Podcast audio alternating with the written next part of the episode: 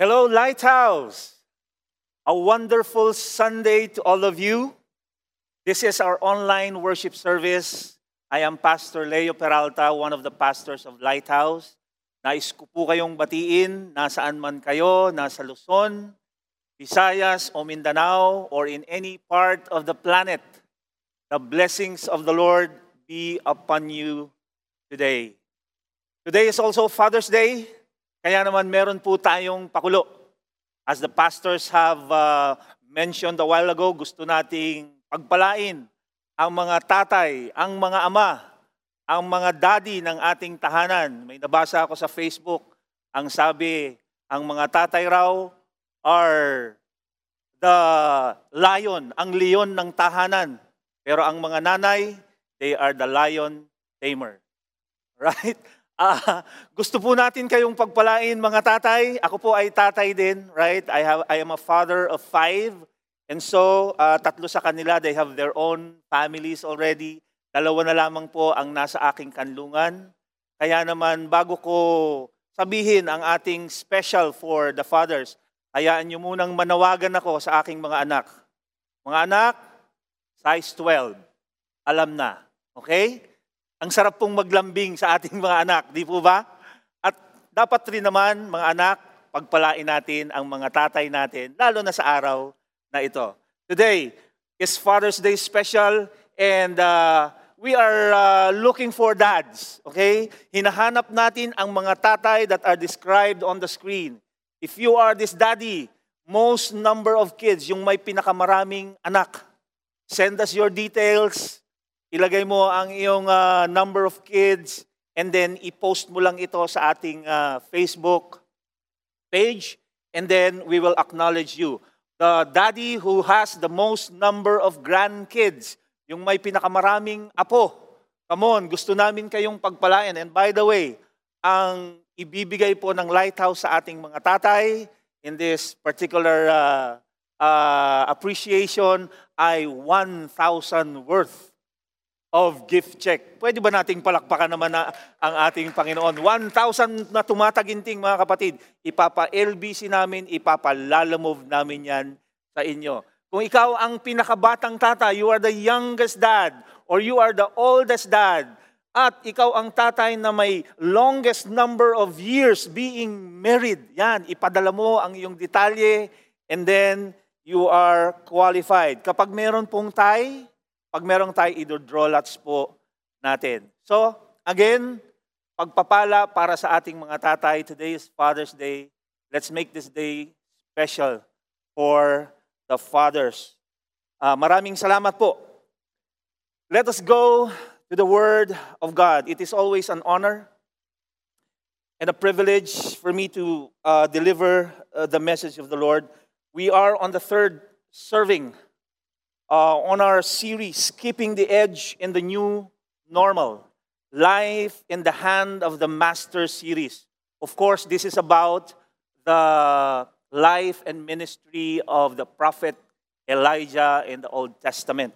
Okay, and over the past two Sundays, Pastor Jojo have beautifully explained about embracing your calling, ang pagyakap sa iyong panawagan, and also delighting in being a channel of blessing. If you want to keep your edge in the new normal, yakapin mo ang panawagan mo. Yakapin mo ang iyong disenyo. Even your experiences, you can use that so that you can be a blessing to yourself and to your family and then a blessing to others. Ngayong araw na ito, we will talk about growing through challenges. But before we read the word, Allow me first to show you a video. This video is about our region's pastors and our churches all across the country as they continually grow despite the challenges that was brought about by the current pandemic situation. I hope you enjoy this. Dear Lighthouse family, this is the Q2 report of your national office team. When COVID 19 struck the entire globe, businesses closed, workers lost their jobs, the economy went down. Our pastors and their families are not exempted. They too experienced difficulties as their local churches also had financial decline. But these challenges did not stop them. Most of them continued, rose to their call, and accepted the challenge. They started to conduct online worship services, Zoom discipleship meetings, some even have daily online devotions. Others started Kids Church TV, webinars, and virtual fellowships. Some churches even responded to their government's call of Bayanihan, giving out relief packs, vitamins, and care packages out of their own fundraisings. These are our regional pastors who grow in challenges, who also meet weekly with Pastor Leo and Pastor Alex for regular kamustahan and palakasan. They are resilient, and they happily serve their local churches despite the lack they are experiencing. They pressed on because you also did not stop cheering on, supporting and praying for each of our 19 pastors all over the country. These past three months, March, April, and May, we were able to send each of them a total of 7,500 pesos, or a total of 142,500 pesos. Praise God! Kami po ay nagpapasalamat at pinaparating po namin ang aming taus-pusong pagkilala sa inyo pong pag-ibig sa ministeryo ng Panginoon. Uh, salamat po sa mga generous people na kabahagi po ng ating pong ministeryo. Tama nga po yung sinasabi natin, we are more than a church, we are family. Gusto lang po namin na magpasalamat sa aming pamilya sa Lighthouse Alabang po for uh, for helping us and for blessing us ito pong time of crisis. Ang inyo pong uh, pagbabahagi ng inyong pagpapala ay malaking tulong po sa mga tulad po naming pastor sa regions, especially for for for us po. And again, maraming maraming salamat po. And uh, we would just like to say thank you for the food pack that was given to our community. Indeed, each and every family is so grateful for uh, the food pack that was distributed to them. Thanks to our Lighthouse Cares. Your generous help really is much appreciated. Thank you, Lighthouse Cares. And again, God bless and thank you. Maraming maraming salamat po sa inyong suporta at pagmamahal sa ating mga lingkod. Our pastors will be forever grateful that you stayed and gave cheerfully despite your individual situation. Another testimony of God's faithfulness in the midst of challenges is the launch of our Ministerial Apprenticeship Program, or MAP. This is the official training program for pastors, upcoming pastors, and church leaders of Lighthouse. Batch 1 has 51 students currently enrolled in the program from our 19 local churches. Our mother church, Lighthouse Alabang, and City Gate family. Here's a testimony from one of our students in MAP. And I'm really happy and so blessed to be part of this program dahil ako po ay gusto ko talagang mag-aral ng college kaso wala po akong chance ng mga pag-aral dahil siguro sa pagsubok na rin po ng buhay. So, para sa akin po ay napaka-privilehiyo niya sa buhay ko. Dahil the Lord uh, knows kung ano po talaga ang laman ng heart ko. Gusto ko po talaga mag-aral ng college. And right now, it's like college. Parang college, pero online nga lang siya. I'm really grateful. And yun lamang po, uh, to, be, to, to God be all the glory and all the praises. And God bless you all. We believe that MAP will produce pastors equipped with the right theology and better understanding of ministry dynamics because they will learn from the best teachers we have in Lighthouse. And you are a great part of this. The hashtag partner with your pastors allows us, your national office team, to operate and continue to serve our regional pastors and leaders. We are able to grow in challenges because of such great support system we have in you. Daghang salamat po. Ang pagpapala ng ating Panginoon ay sumainyong lahat. Amen. In behalf of all the region's pastors, maraming maraming salamat po sa inyong patuloy na pananalangin at inyong suporta. God bless you, dear Lighthouse partners. Let us read from 1 Kings chapter 18 verse 24. If you have your Bibles with you, I hope hawak ninyo ang Biblia ninyo habang kayo ay uh, comfortable nakikinig sa inyong tahanan, whether you are in your living room, sa inyong bedroom. Hawakan ninyo ang inyong Biblia. Basahin natin ang nag-iisang verse na ito. One verse only, and then I will narrate the rest of the story. Okay? This is about Elijah. In verse 24, let us read all together. Then you call on the name of your God, and I will call on the name of the Lord, the God who answers by fire. He is God. Let us pray. Lord, we thank you for the reading of your words. Salamat, Lord, for Sundays like this that we can listen to you. So, Lord, give us eyes to see, ears to hear, and hearts that will truly perceive what you want us to understand. Speak to us, Lord, in your most powerful way. Be exalted and glorified in our midst. Teach us, mold us, guide us, and be with us for the glory of your name, Jesus. Amen. This one verse, my friends, for me is the central part of the narrative. The story of Elijah, where he challenged the 450 prophets of Baal. Okay? It is a power encounter. Ito ay isang labanan an actual challenge and a battle between good and evil. Isang propeta laban sa 450 prophets ni Baal. But let me say this as we begin. Allow me to begin with the end in mind. Basahin mo ito and tell this to the person beside you. God wants you to grow. God wants you to grow. Gusto ng Diyos ay lumalago po tayo. The Lord doesn't want us to be stagnant. All right? At naniniwala po ako, one of the many lessons of this pandemic situation is that mas marami na ngayon ang nananalangin, mas maraming nagre-recognize sa ating Panginoon, pero hindi dapat doon matapos, mga kapatid. We should all grow in the knowledge of God. Mahirap po kung hindi ka natututo. Naalala ko yung isang uh, amo, storya ng isang amo, umuwi ng bahay, nakita niya yung kanyang alalay at yung alalay niya, mayroong paso sa tenga. O anong nangyari sa tenga mo? Bakit may paso ka sa tenga? Eh sir, nagpa-plancha po ako. Tapos may tumawag sa telepono. Eh bakit pati yung isa? Eh sir, tumawag po ulit. Pambihira naman, di ba?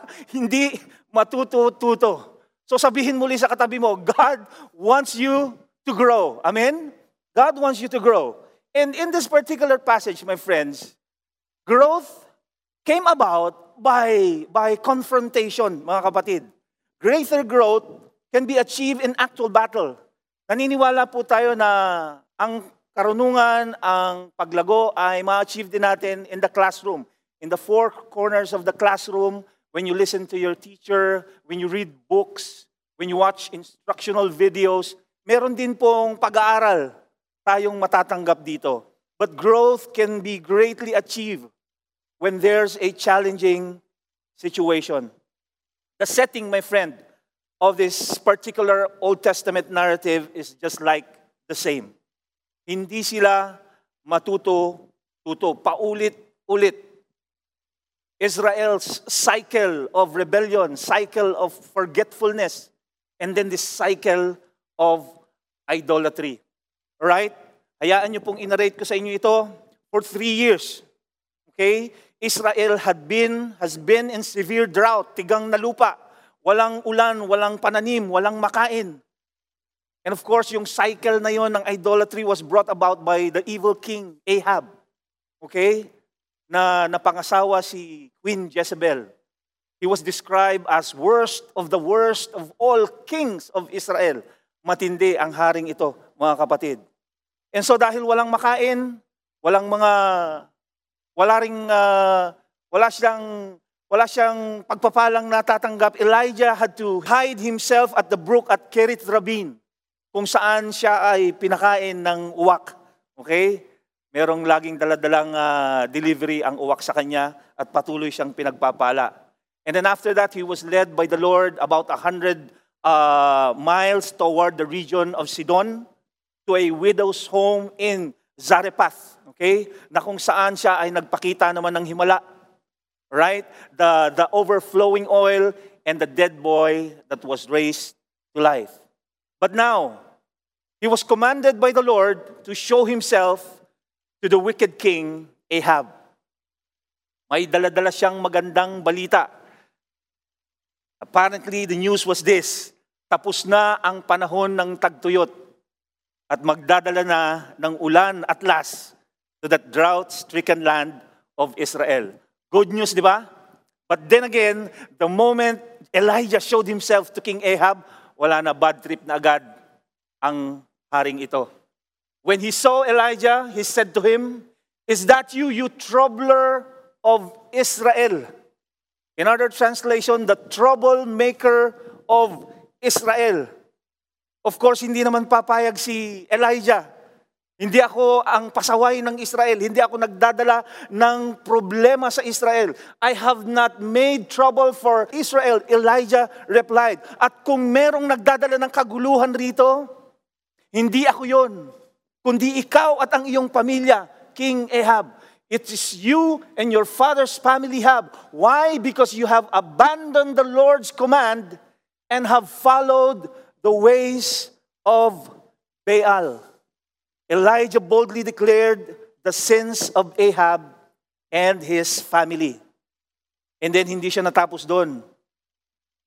He gave the ultimate challenge. Sabi niya kay King Ahab, magkita tayo sa Mount Carmel. Summon the people from all over Israel to meet me on Mount Carmel and bring the 450 prophets of Baal and the 400 prophets of Asherah who eat at Jezebel's table. Nag-iisang si Elijah versus actually 850 pala. Hindi 450 lang. Right? And this is now the setting. That's the showdown, mga kapatid. That's the challenge. But before the actual encounter happened, Elijah first addressed and confronted the people of Israel. This is our growth lesson number one.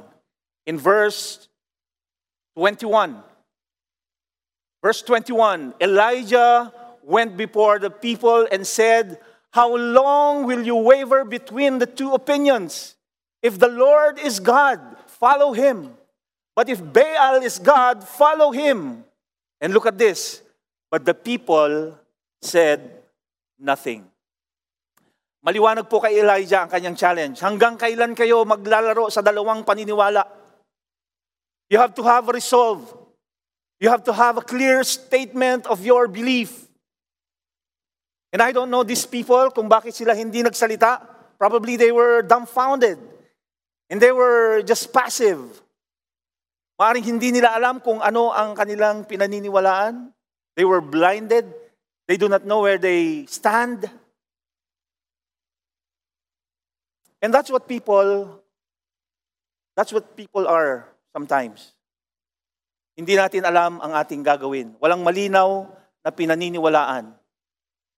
Tingnan mo nga ang katabi mo kapatid. Mukha bang naguguluhan? O hindi naman. Very good. Nakapokus siya. But ayaw po natin doon that we are being blown here and there by every wind of teaching.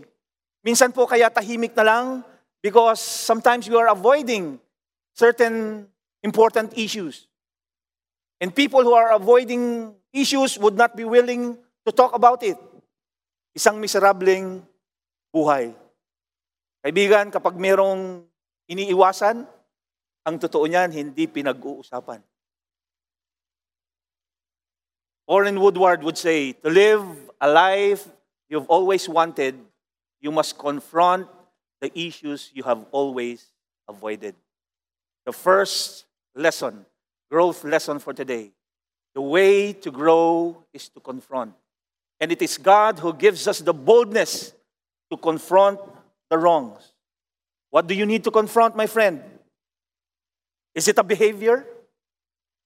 Addiction, perhaps? A negative lifestyle? Hindi ko po alam. Pero alam ng Panginoon kung ano ang mga bagay na kailangan mo nang harapin. In 1 Timothy chapter 4 verse 16, ito ang ating dapat na kumprontahin.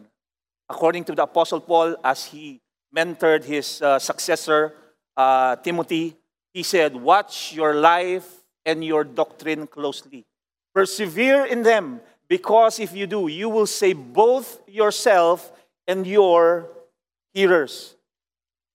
Confront life and doctrine. And for me, yan ang unang-una. Confront the belief system. Confront your belief. Because the belief is the root cause of every behavior. Meron pong ugat tayong kailangang hukayin and then confront it. As Elijah would say, kanino ba kayo talaga susunod? If Baal, follow him. If the Lord, then follow him. Kanino ka ba talaga susunod? How long will you waver between two opinions? How long will you accommodate both worship to Baal and worship unto God? In the New Testament, it would uh, remind us that we cannot use the same mouth in worshiping the Lord and cursing people. Amen? Kanina po sa video, pinakita natin yung ministerial apprenticeship program.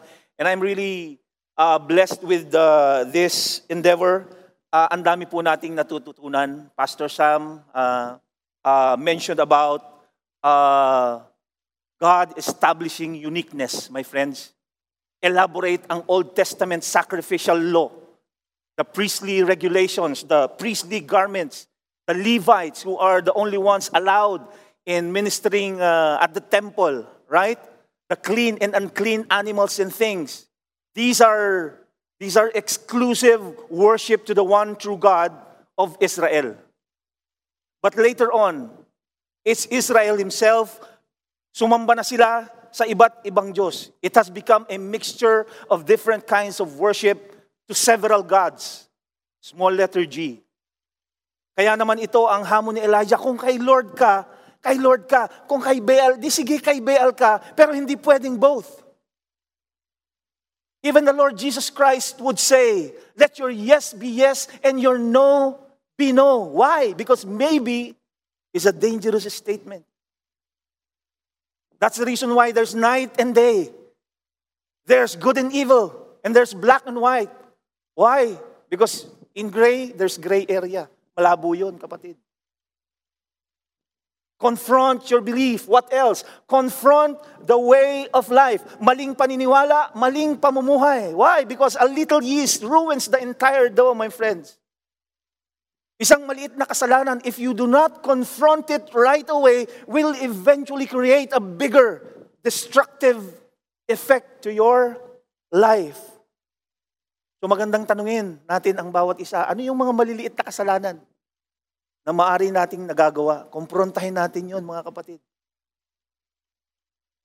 Lagi naming ini-endorse ang librong ito, the book Good to Great by Jim Collins, right? Ano ang sabi niya rito? He said, other companies make the leap, but others don't. And this is a study of the success of well-known companies that have survived, you know, greatest cataclysmic events. Companies like Boeing, companies like General Motors, bakit sila nagtagumpay? At ang sabi niya rito, their success was attributed to their resolve to confront the brutal facts. Say that statement with me. Confront the brutal facts. Harapin, ayusin ang mga mapapait na katotohanan. Do not hide anymore. As they say, your, your dirt under the rug. Tama na yung pagtatago, kapatid. Kung merong isang mahalagang paalala sa atin ngayon, if you want to grow in the new normal, then confront, my friends. Kailangan natin ito bilang Kristiyano. Amen?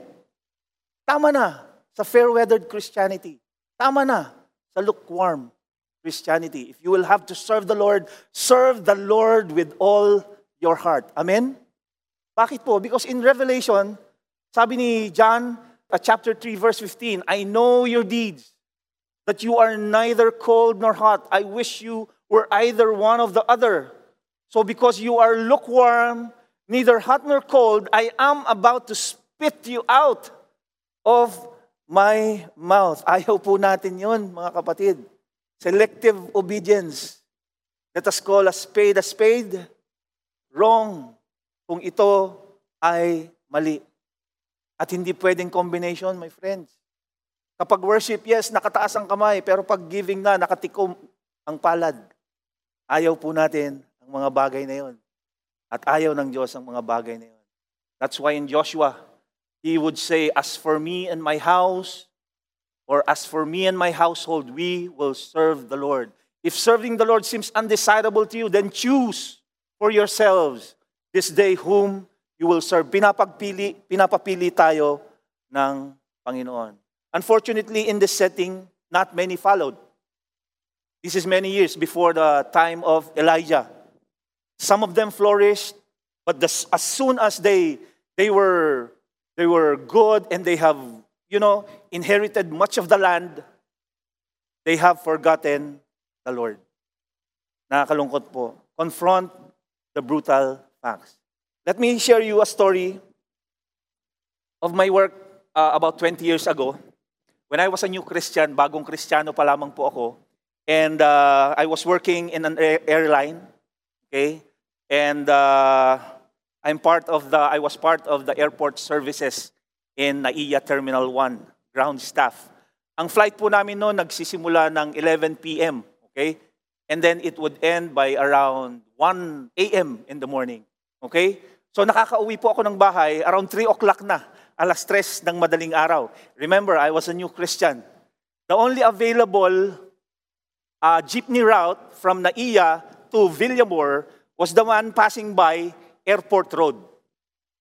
Okay? Sa mga kalalakihan, alam natin ito, yung mga tatay, I don't know, kung nagagawi kayo sa Airport Road, yung stretch ng Airport Road hanggang doon sa may Naiya Road, hanggang doon sa may Tulay, ay punong-puno po ng, sorry po, mga pubs and beer house. That, that was the red light district of Baclaran.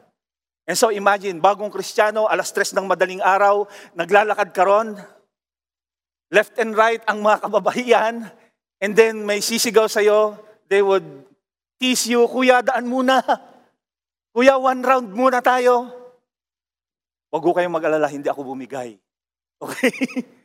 And in fact, praise the Lord, hallelujah. And in fact, I told my wife about it. Sabi ko sa kanya, love, may struggle ako pag pauwi.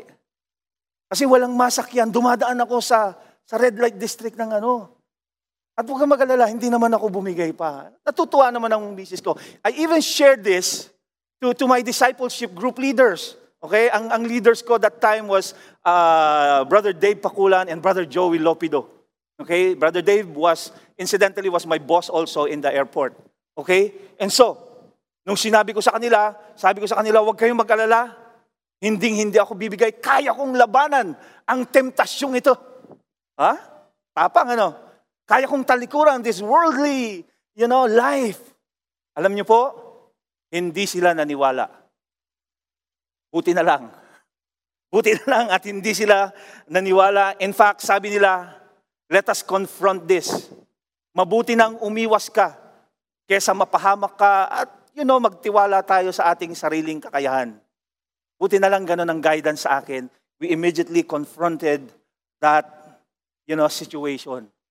At alam niyo po, because of that, dahil boss ko yung isang discipleship group ko, pinahiram na niya ang company car. Mag, mag, magkotse ka na lang para makauwi ka, dalhin mo agad, pagbalik mo the following day, pagpasok mo. Why am I sharing this to you, my friends? Because we need to confront kahit yung mga maliliit na bagay sa ating buhay. Choose whom you will single-heartedly worship. Elijah called for a definite decision on the part of Israel. If it's Baal, then Baal.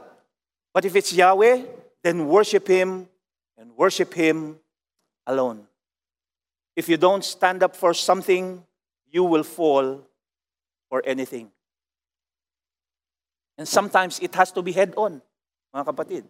Tama na yung iikutan mo lang siya at makakalimutan mo na lang. It has to be head on. Nakikita mo nang nagda-drugs na, hindi mo pa i-confront. Nakikita mo nang nagiging paniki na yung anak mo. Bakit? Kasi gising sa gabi, tulog sa araw. Hindi naman call center agent. Wala rin namang work from home. Diba, kapatid? Confront. What is it that you need to confront today? The way to grow is to confront, and God gives us boldness to confront the wrongs. Growth lesson number two. At the time of sacrifice, the prophet Elijah stepped forward and prayed, Lord, the God of Abraham, Isaac, and Israel, let it be known today that you are God in Israel and that I am your servant and I have done all these things at your command. Answer me, Lord, answer me, so these people will know that you, Lord, are God and that you are turning their hearts back again. The medium that was used in this power encounter was the sacrificial law of Israel. right? Burnt offerings. And that is their tradition. That was their way of life. Lahat po ng taong nakaka-witness ng iyon, everyone there knows that the sacrifice is reflective of a worship to a being. And so they agreed. Whoever sacrifices to the one true God will have their offering be burnt by the fire of God. Okay? Now, Elijah made use of this encounter to say to the prophets of Baal, Your sacrifice is pointless. Your sacrifice is useless. It is ineffective from the very point that you veered away from the commands of the Lord until now that you are doing that elaborate sacrifice. That's idolatry. Why? Because it is being offered not to the one true God of Israel. Kailangan pong ipakilala ni Elijah kung sino ang tunay na Diyos. The point of the power encounter, my friends, was for all people to know the God of Israel. Let it be known today that you are God of Israel, God of Abraham, Isaac, and Jacob, Isaac and Israel. And he has to mention the names of the forefathers. Why? Because the God of Abraham was different from the God of Jezebel, of the Sidonians. Hindi rin ito yung God ni, ni Ahab na pinatayuan pa niya ng ng templo, si Baal. This is not the same as the Asherah poles that were erected that actually, you know, aroused the anger of the Lord. These people will know that you are Lord. Next growth lesson, number two, the way to grow is to know. In fact, God wants Himself to be known by all. Are we growing in our knowledge? Of God. Gaano natin kakilala ang Diyos sa ating buhay? Mga tatay, today is Father's Day, but let me ask you this, you know, difficult question. I don't know if it's difficult, but naitanong nyo na ba ito sa ating sarili? Ako ba ang ginagamit ng Diyos para makilala ng anak ko ang Panginoong Jesus? O hinahayaan ko ito sa religion teacher, hinahayaan ko ito sa discipleship leader, hinahayaan ko ito sa aking asawa. Tatay, ikaw dapat yon. Tayo dapat ang nagpapakilala sa ating Panginoon, sa ating mga anak. Let me share with you this opportunity that I have had uh, when I was given the chance to attend a Shinto Buddhist funeral ceremony in Japan. Meron po akong mga kamag-anak na nakatira sa Japan and so we attended this ceremony. We were very close to the family of the bereaved. And uh, it was a formal gathering, so we were all wearing, you know, black suit. At uh, ang ganda ng lugar, punong-puno ng uh, bulaklak. Ganito ang setting nila, merong picture ng pumanaw doon sa gitna. And then there are lots of flowers. Dito po merong, sa ganyang setting, merong gong on the side. And then right at the very center table, meron ding incense. Okay? This is the, the typical Shinto Buddhist funeral ceremony. And so there were about 50 to 70 people in that gathering. Okay? And so we arrived, nakipagkwentuhan ng konti, and after one hour, while we are seated, pumasok po ang isang uh, priest, yung kanilang priest. Uh, the, the priest was wearing a combination of uh, light and dark brown robe. Okay? At ang tawag po nila sa kanilang priest is Obusama. I'll say that again, Obus Sama. Okay? Ang tawag nila sa, sa kanilang Diyos ay Kami-sama. So, Obus Sama, Kami-sama, sama-sama, yun na yun. Right? So, yun ang tawag po nila.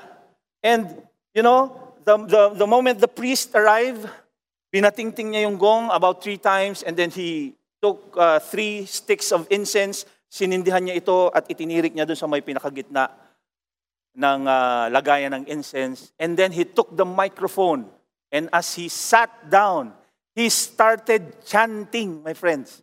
Nagsimula siyang mag-chant, you know, hum, na, oh, na, bawal lumabas. Kasi may batas, wala naman po yun, okay? But, but wala ka pong maintindihang salita.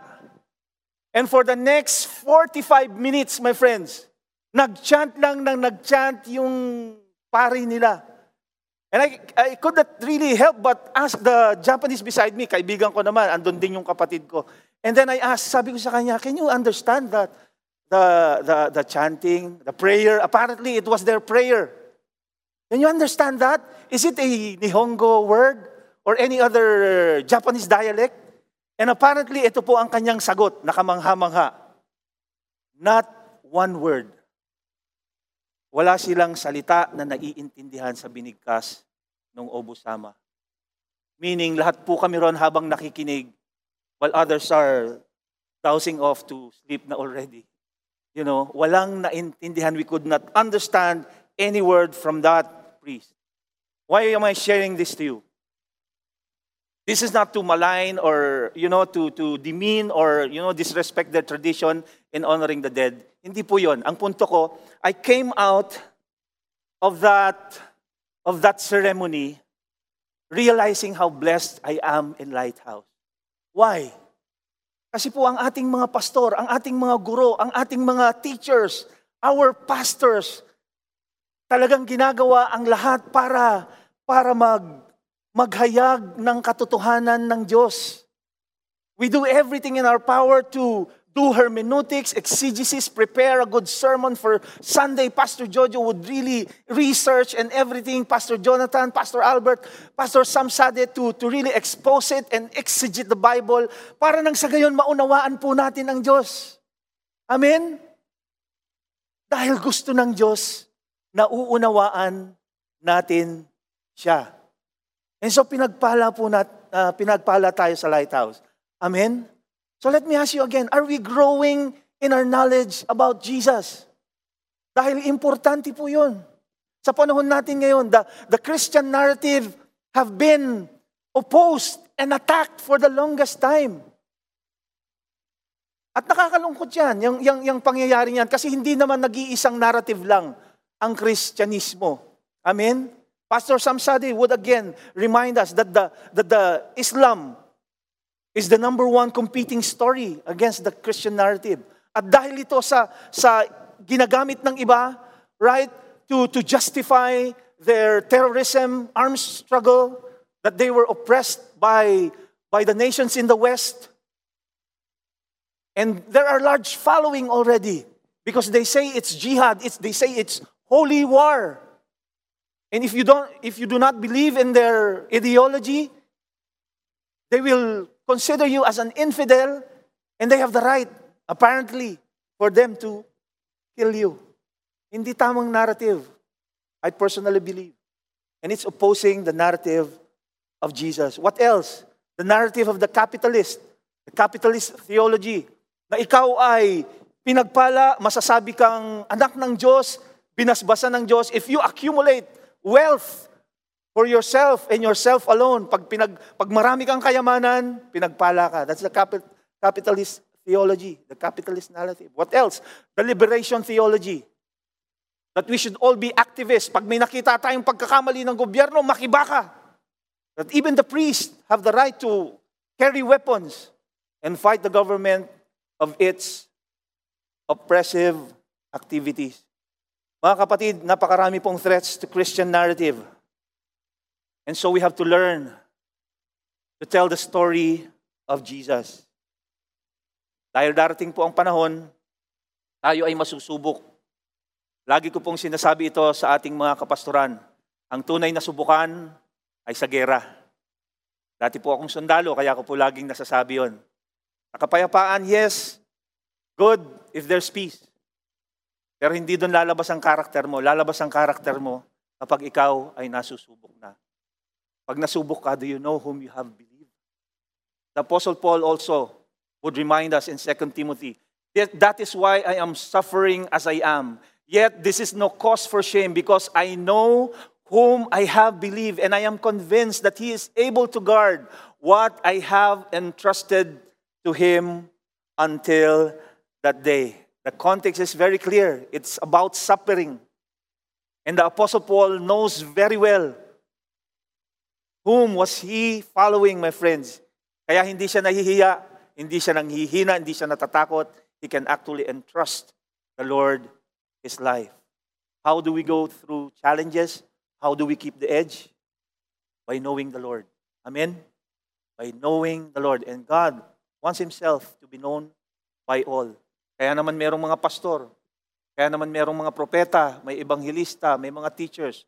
For what purpose? To equip His people for works of service, so that the body of Christ may be built up until we all reach unity in faith and in the knowledge of the Son of God, become mature, attaining to the whole measure of the fullness of Christ. God wants you to grow, my friend. Para nang sa gayon, hindi tayo anurin kung saan-saan. We will no longer be infants, tossed back and forth by the waves and blown here and there by every wind of teaching and by the cunning and craftiness of people in their deceitful scheming. Tayo ay mas lalago sa ating pagkilala sa ating Panginoon. But do you allow the, the uh, the people around you to know God? Are you sharing Jesus? Are you making disciples? Ito pa rin ang ating misyon sa Lighthouse. Amen? God wants Himself to be known by all. Growth, lesson, number three. At ito na po ang actual na battle. Then you call on the name of your God, and I will call on the name of the Lord. The God who answers by fire, He is God. Then all the people said, What you say is good. This is now the ultimate challenge. Magpapakitaan na, maglalabasan na ng galing ang 450 prophets ni Baal at si Elijah. This is the showdown. This is showtime. And take note of this. Lahat sila ay nag-agree. What you say is good. Sige, payag kami.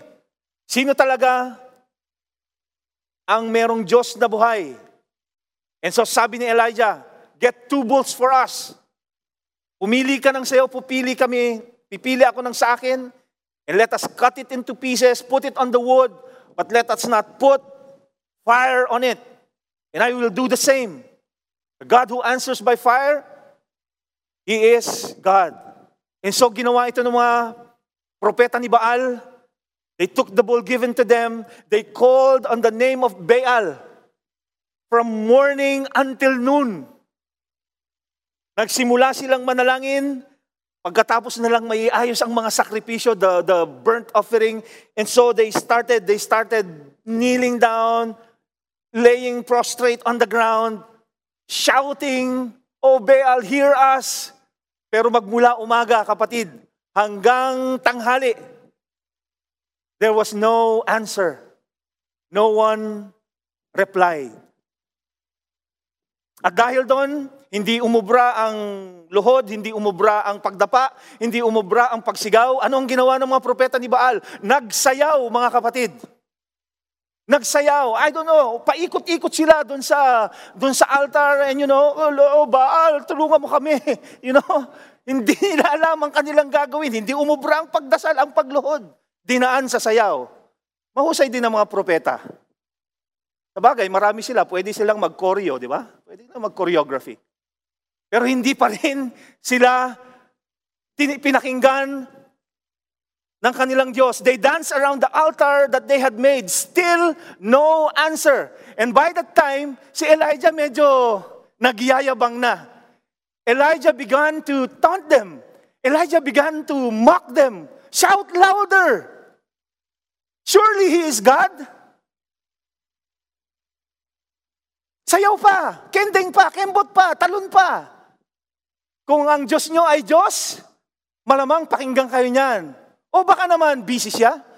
Baka naman nag-travel siya. O baka naman natutulog. Kaya naman, you know, sumigaw ka pa at sumayaw.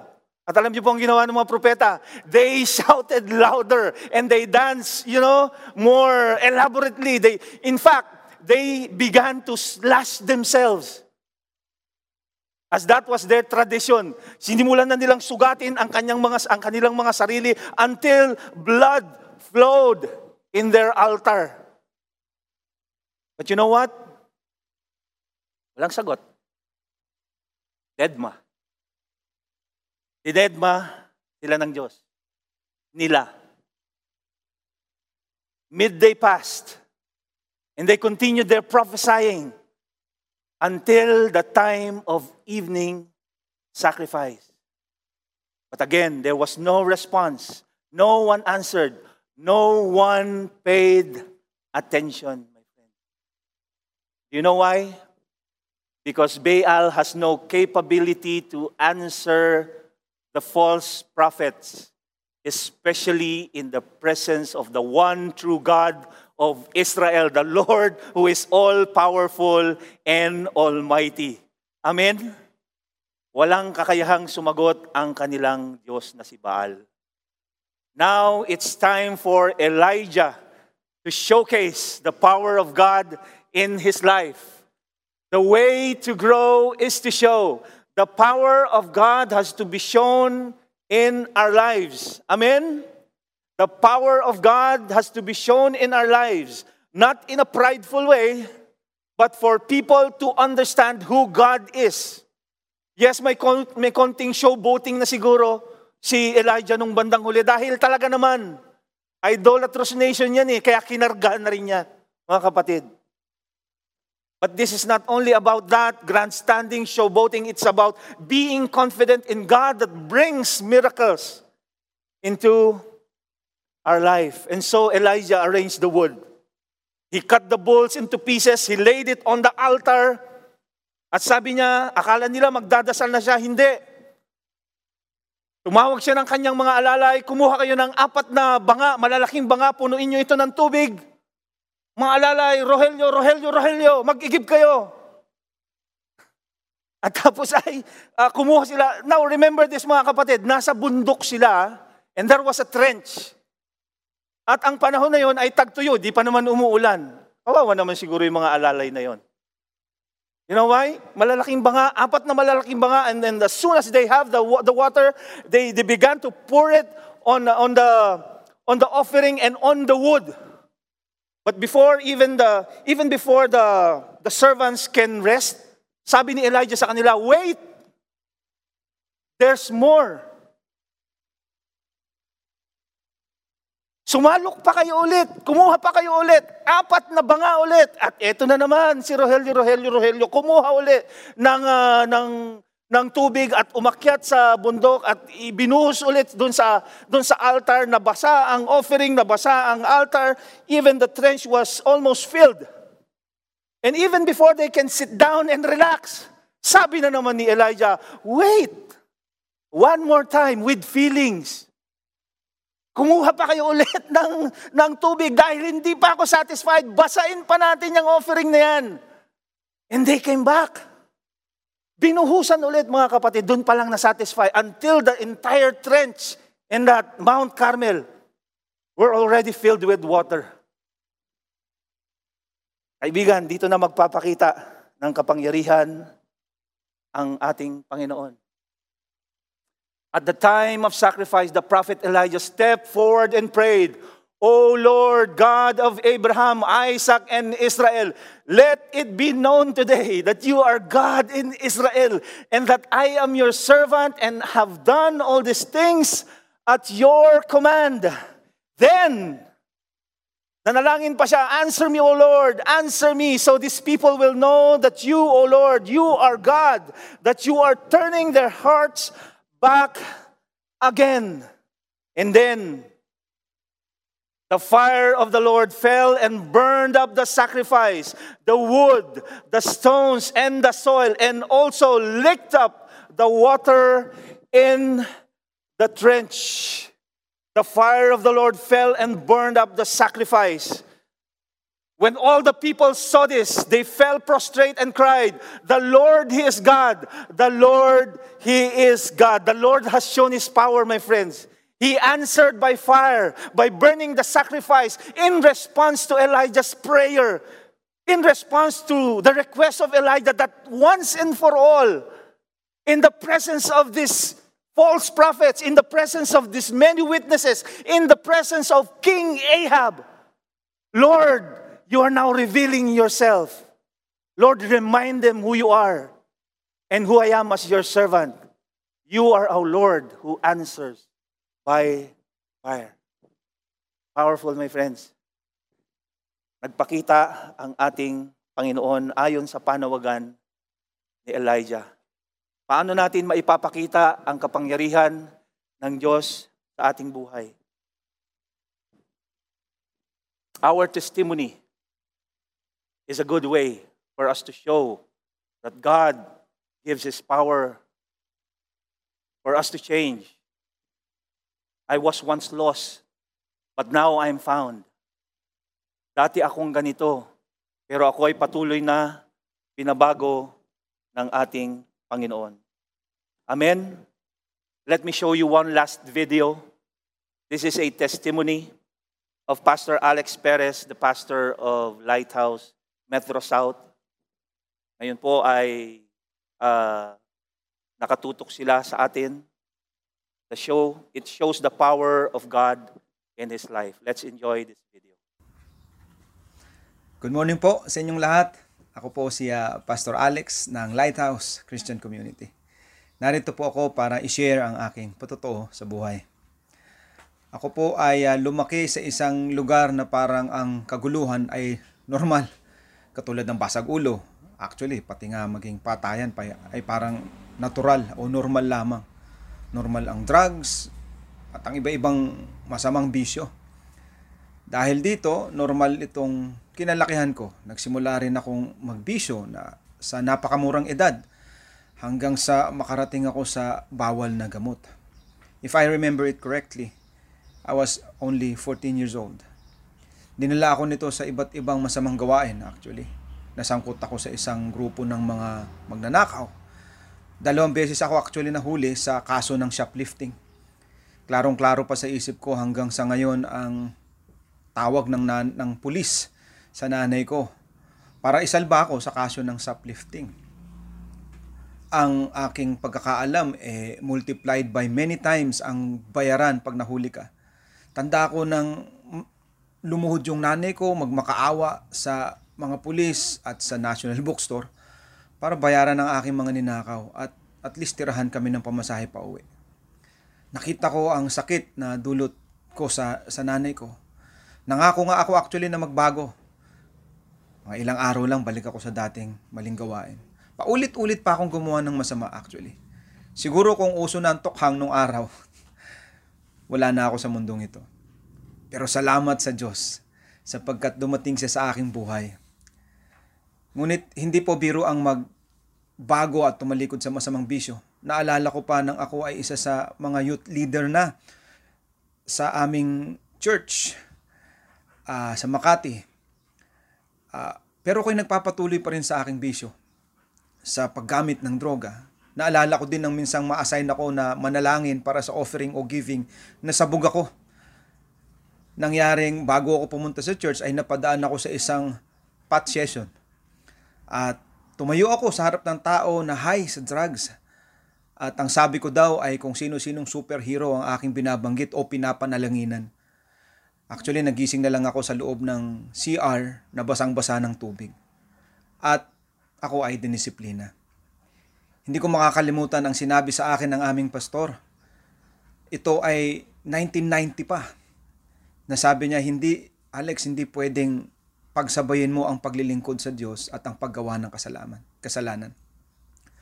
Salamat sa Diyos. Ako po ay binigyan niya ng lakas at ako ay nakapagpatuloy sa aking pananampalataya at patuloy na nagbago at nagbabago. Ako po ay nagsimulang maglingkod sa Diyos since 1998 pa in full-time ministry hanggang sa, sa, hanggang sa kasalukuyan. ay ginagamit ako ng Panginoon. Salamat sa Diyos sa kanyang kabutihan sa aking buhay. Amen, amen, and amen. Purihin ang Panginoon sa buhay ng ating kapatid. In John 14, 12, it says, Whoever believes in me will do the works I have been doing. And they will do even greater things than this, because I am going to the Father. And I will do whatever you ask in my name, so that the Father may be glorified in the Son. Kaibigan, ang lahat ng kapangyarihan ay nasa ating Panginoong Hesus. Kapangyarihang magbago ng buhay. Kapangyarihan to see the signs and wonders of God. At taglay din nating mga mananampalataya. Ito. In Colossians 2, verse 9, Christ in all. For in Christ all the fullness of the deity lives in bodily form. And in Christ you have been brought to fullness. He is the head over every power and authority. And having disarmed the powers and authorities, he made a public spectacle of them, triumphing over them by the cross. Ang Panginoon po ay nagtagumpay na. At tayo ay inaasahang magtagumpay din. We will grow in the challenges that we face in our life. You know the tr- what's the truth, my friends? Jesus is our edge. Amen? I'll say that again. Jesus is our edge in this new normal. All authority and power is His, and for as long as we know that our life is in the hands of our Master, Jesus Christ, we will grow through all the challenges that we face in this life. Let me make a review. Growing through challenges, the way to grow is to confront, and it is God who gives boldness to confront the wrongs. The way to grow is to know God wants Himself to be known by all. The way to grow is to show the power of God has to be shown in our life. Amen, amen, and amen. My friends, what challenges are you facing today? Is it about COVID 19, sickness, or disease? Are you worried about the new normal? Ikaw ay isang tatay and you have responsibilities to your family. But because of the current situation, nawalan ka ng trabaho, and you are challenged financially. And yes, this is Father's Day. Today is Father's Day. But you do not have, you know, you do not have the means to celebrate it. Or maybe kasama mo ang anak mo, pero yung loob nyo naman sa isa't isa ay magkalayo. Hindi ko alam, kapatid. What is your situation? Are you emotionally drained? Are you physically tired? Are you worried about what's happening around? Kaibigan, nakikita ng Panginoon ang iyong kalagayan. At sa oras na ito, naniniwala ako na ang Panginoon ay kinakausap ka, kapatid. If you have received the message, maybe you have something to confront. Maybe there's a need for you to really know the Lord in your life. Or the manifestation of His power is not really evident sa ating buhay. Kaibigan, sa ating pag-awit, kausapin mo ang ating Panginoon. He is listening. At ikaw ay nais niyang makadiig. Hallelujah! Hallelujah! Yes, Jesus! You are our edge in this new normal. Salamat, Panginoon, sa inyong kabutihan. Salamat sa inyong basbas. Kaibigan, ang lahat ng paglago, ang lahat ng katagumpayan na ating mararanasan kay Kristo ay nagmumula sa pananampalataya sa Kanya. If you agree with me in, in the message a while ago, kailangan mong tanggapin ang Panginoon. Kailangan mong humakbang sa pananampalataya and it begins there. Without you receiving Jesus in your life, I don't know kung mararanasan natin ang paglago, ang katagumpayan sa ating buhay. Hayaan mong ipanalangin kita kung ninanais mong tanggapin ang Panginoong Yesus bilang Diyos at tagapagligtas na iyong buhay. Sundin mo lang ang panalangin ito, kapatid. Romans 10 would say, if you believe in your heart and you confess with your mouth that Jesus is Lord, then you will be saved. Paniwalaan mo ito, kapatid, and the rest will follow. Mari mo bang ilagay ang iyong kamay sa iyong puso? Kung ikaw ay nagnanais na tanggapin ang Panginoon sa iyong buhay, at tayo ay manalangin. Lord Jesus, my life belongs to you. For you are the creator of my life. You are the source, the giver of every power and strength. Today, Lord, I ask for your forgiveness. For in so many ways, I have wronged you, and I have violated many of your precepts. And so I ask for your cleansing, Panginoon. Only you can heal my spirit. Only you can heal my brokenness. Lord Jesus, come into my life and be the Savior and Lord of myself. And I will worship you forever, Lord, as I commit my life unto you. Holy Spirit, would you seal this commitment now by the blood of Jesus as I live for Him, both now and forevermore. In Jesus' name, Amen. Kung ikaw ay nanalangin ng panalangin ito, kapatid, asahan mo ang buhay mo ay higit pang makakaranas ng kapangyarihan ng Diyos sa iyong buhay. Let me pray for one last time. Lord, maraming salamat po sa iyong salita. As we now grow through the challenges that we face, we can only say that by your grace, Lord, and by your power, only then that we can really survive and thrive in this situation that we are in. So Lord, manahan ka po sa buhay ng iyong mga lingkod, sa buhay ng iyong mga anak. Holy Spirit, let your anointing flow to your children that we may be able to confront the wrongs, that we may understand you more and more in our lives, at maipakita namin sa aming buhay ang kapangyarihan ng Diyos na nagdadala ng higit na pagpapala at kapangyarihan sa aming mga buhay. Lord, we declare in the name of Jesus that we will witness miracles, healing, blessings, breakthrough, Lord. At hayaan mo pong ang aming nasyon ay makaranas ng iyong pag-iingat. Hindi pa po tapos, alam mo, Panginoon, ang aming kinalalagyan sa COVID-19 na ito. And there's a threat of having a second surge of being uh, infected. But Lord, we declare your covering. We declare your protection. In the name of Jesus, would you cover, Lord, your children by the blood of Christ? Lord, maraming salamat sa inyong kabutihan. Maraming salamat sa inyong basbas. Maraming salamat, Panginoon, sa iyong salita na aming napakinggan.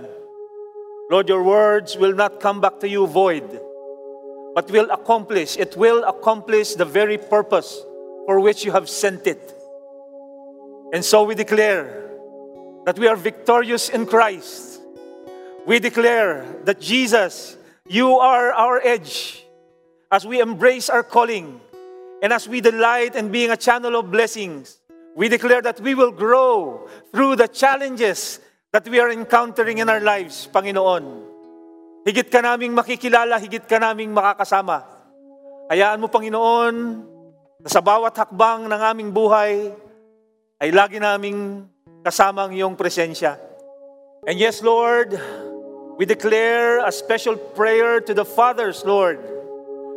Basbasan mo po ang mga ama ng tahanan, Panginoon. Abutin mo po ang kanilang mga kinalalagyan, Lord. At hayaang ang iyong basbas ay sumama sa kanila. They are the heads of every family, Panginoon. Kaya naman ang iyong basbas ay aming hinihingi Pagpalain mo sila, Lord, as they come in and go out of the city, Panginoon. Lord, would you be with them every step of the way? Give them, Lord, enough strength, Panginoon, so that they can bring food on the table, bring blessings to their families, Panginoon. Hayaan mo pong ang kanilang katawan ay makaranas ng ibayong kalakasan as they provide and take care of their household. Lord, anoint them as well as they are the leaders of our community.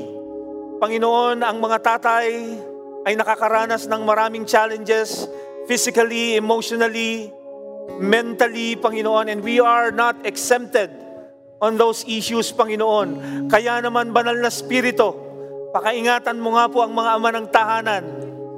Lord Jesus, be with them, teach them, mold them, guide them, at hayaan mo pong sila ay maging modelo sa kanilang mga anak. And if that happens, Lord, higit na magiging mabuti ang aming mga pamipamilya. Maraming salamat, Lord, sa aming mga tatay, sa mga tatay ng tahanan. Basbasan mo po ang iyong mga lingkod. This is our prayer with thanksgiving. In the name of Jesus, we pray. Amen and amen. For the last time, would you raise up your hands with me and receive the blessings of the Lord? May the Lord bless you and keep you. May the Lord make his face shine upon you and be gracious to you. May the Lord turn his face towards you and give you his shalom. In the name of Jesus we pray. And every child of God will say, Amen, Amen, Amen. Happy Father's Day!